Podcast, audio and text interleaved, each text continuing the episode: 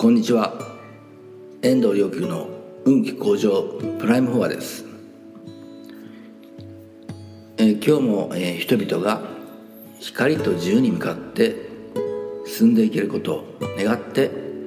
えー、フォアを配信したいと思います。うんまあ最近よく思考停止という言葉を聞くんじゃないかなと思います。であの思考停止についてあの聞く言葉が、まあ、あるとすれば、まあ、事実について考えないあるいは真実について考えない、うん、思考停止によってね、えー、ということじゃないかなと思うんですけど。で、まあ、最近よくもっぱらよく聞くのは、まあえーうん、社会的に圧力による思考停止ですね。これちょっと今現在にで起こっていることに関する話をするといろいろな意見が出てややこしいのでちょっと時間を、まあ、780年前に遡って、ね、まあ80ちょっと年前か。うん。まあその頃日本は、まあ、ひたすら戦争に向かっていったわけですけどまあ、普通に考えればいくら優秀な武器を作ったり、まあ、熟練した技があったとしても、うん、工業生産力を考えたらいくつもの国を相手に戦争するなんていうのは、まあ、普通に考えれば、まあ、結果は見えてるわけですけどでもそれってちょっとやばいんじゃないの？とか言ったりすると、まあ、非国民にされてまあ社会的制裁まで受けて大変なことになったわけですよね、えー、女性が赤い服だけで起きてるだけで殴られたり。まあ共産主義の本を持っているだけでもう拷問で殺されたりで、まあ、普通に考えたらまあありえないことが起こっていたのはまあ今と実はあんまり変わらないですね。今起こっていることについてはまあ言いませんけど、えー、つまり、えー、政府もこう言ってたマスコミもこう言ってたそしてみんなもこう言っている。この3つでもって、まあ、人は思考停止をする、まあ、これが社会的な思考停止ですよね。で最もあの人の個人の生き方においてもまあ人はいくらでも思考停止をする。まあ、ほんの小さなことを、えー、考えても、まあ、人に優しくしとけばいいものを、えー、意地悪したら、まあ、将来それがどういうふうになって自分に返ってくるかって分かりそうなもんですけど、えー、思考停止するので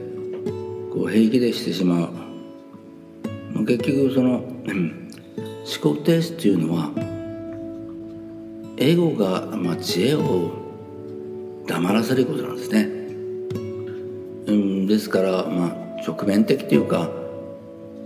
その人の、えー、無意識の事実というものをこうなんじゃですないですかというふうにそのまま言ったりすると、えー、よく人が思考停止するのを、えー、見てきました。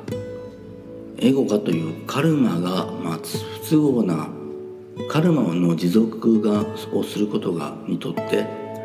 不都合なことに対して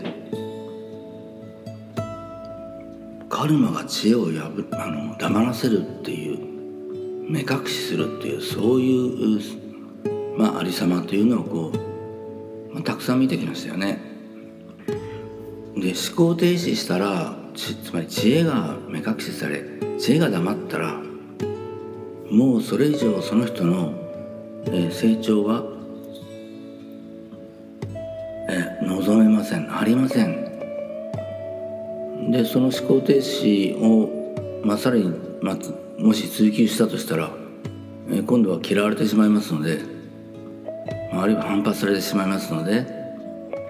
まあ、非常にネガティブなこともものがその人のカルマから帰ってくる。ということになりますので、えー、大体そこで、まあ、追求することはやめるようにしていますが、まあその人は心の袋小路に入ったっていうんですかね。でこの心の袋小路って言いますか行き止まりって言いますかこの思考停止を打ち破るものこれは一体何でしょうか？これを打ち破るものはねただ一つだけあるんですね。それはねその人の中からもうユーモアがほんの一滴でも漏れたらこの思考停止は打ち破られるんですね。まあ面白いですね。これなぜかというとまあユーモアっていうのは、あ、あの人の心の持つ友心遊び心と書きますけど、えー、このユーモアは人間と宇宙大霊の、えー、心の共通点の一つなんですね。でこのユーモアが発現するのは、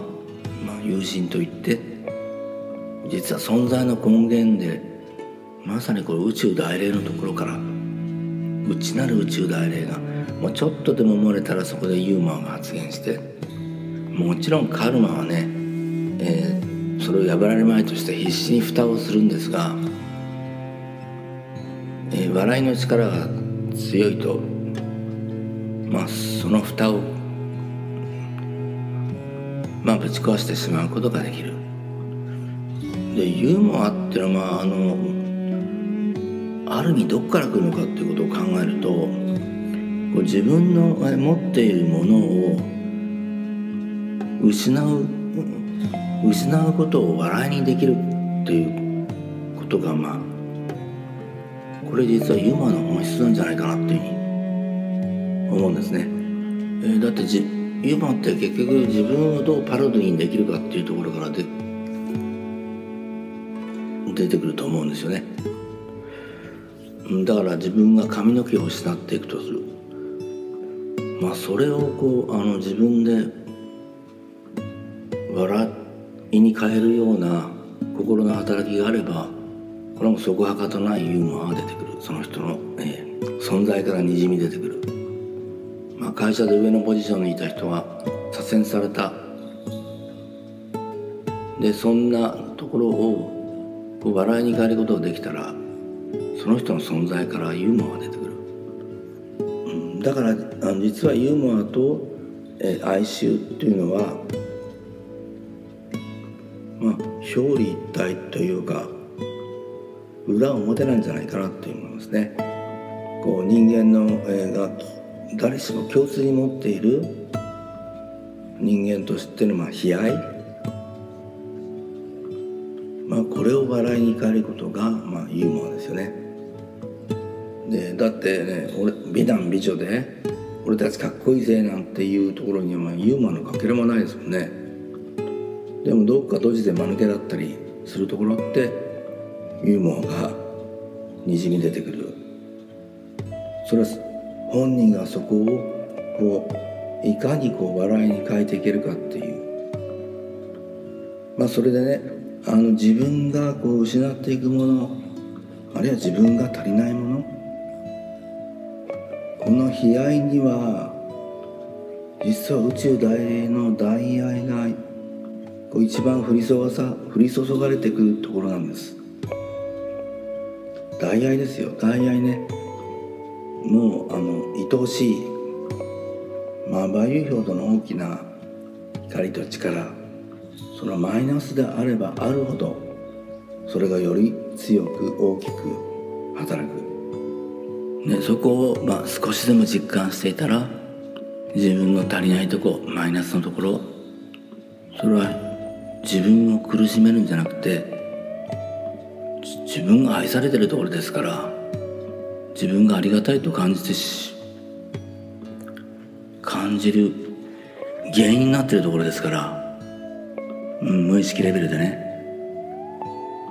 まあそんな真面目なことを言葉で表現しなくてもそこから生まれてくるユーモアっていうものがあります、まあ、前回の方話で、まあ、この言葉は使わなかったですけど一瞬先は闇でなく一瞬先は光。この光の手招きっていうものを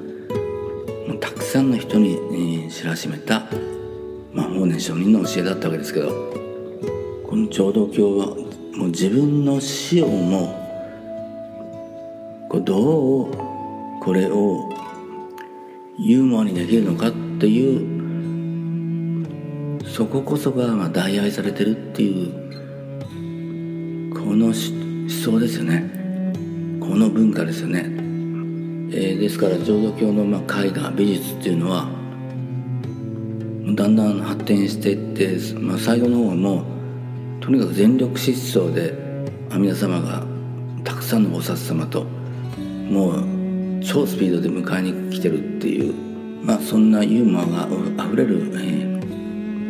絵の構造になってます。どうかあなたもぜひこう失うもの失ったもの失っていくものを一つ一つこうユーモアに変えていくようになるためには一つ一つがそこに宇宙大霊の大愛が働いているということを、まあ、ぜひ感じ取って人生の哀愁を自分一人で作るのではなくてそれをユーモアとして人々と共有していただければ温かい人間関係がそこから生まれるので生まれるのでいくのではないかなと思います、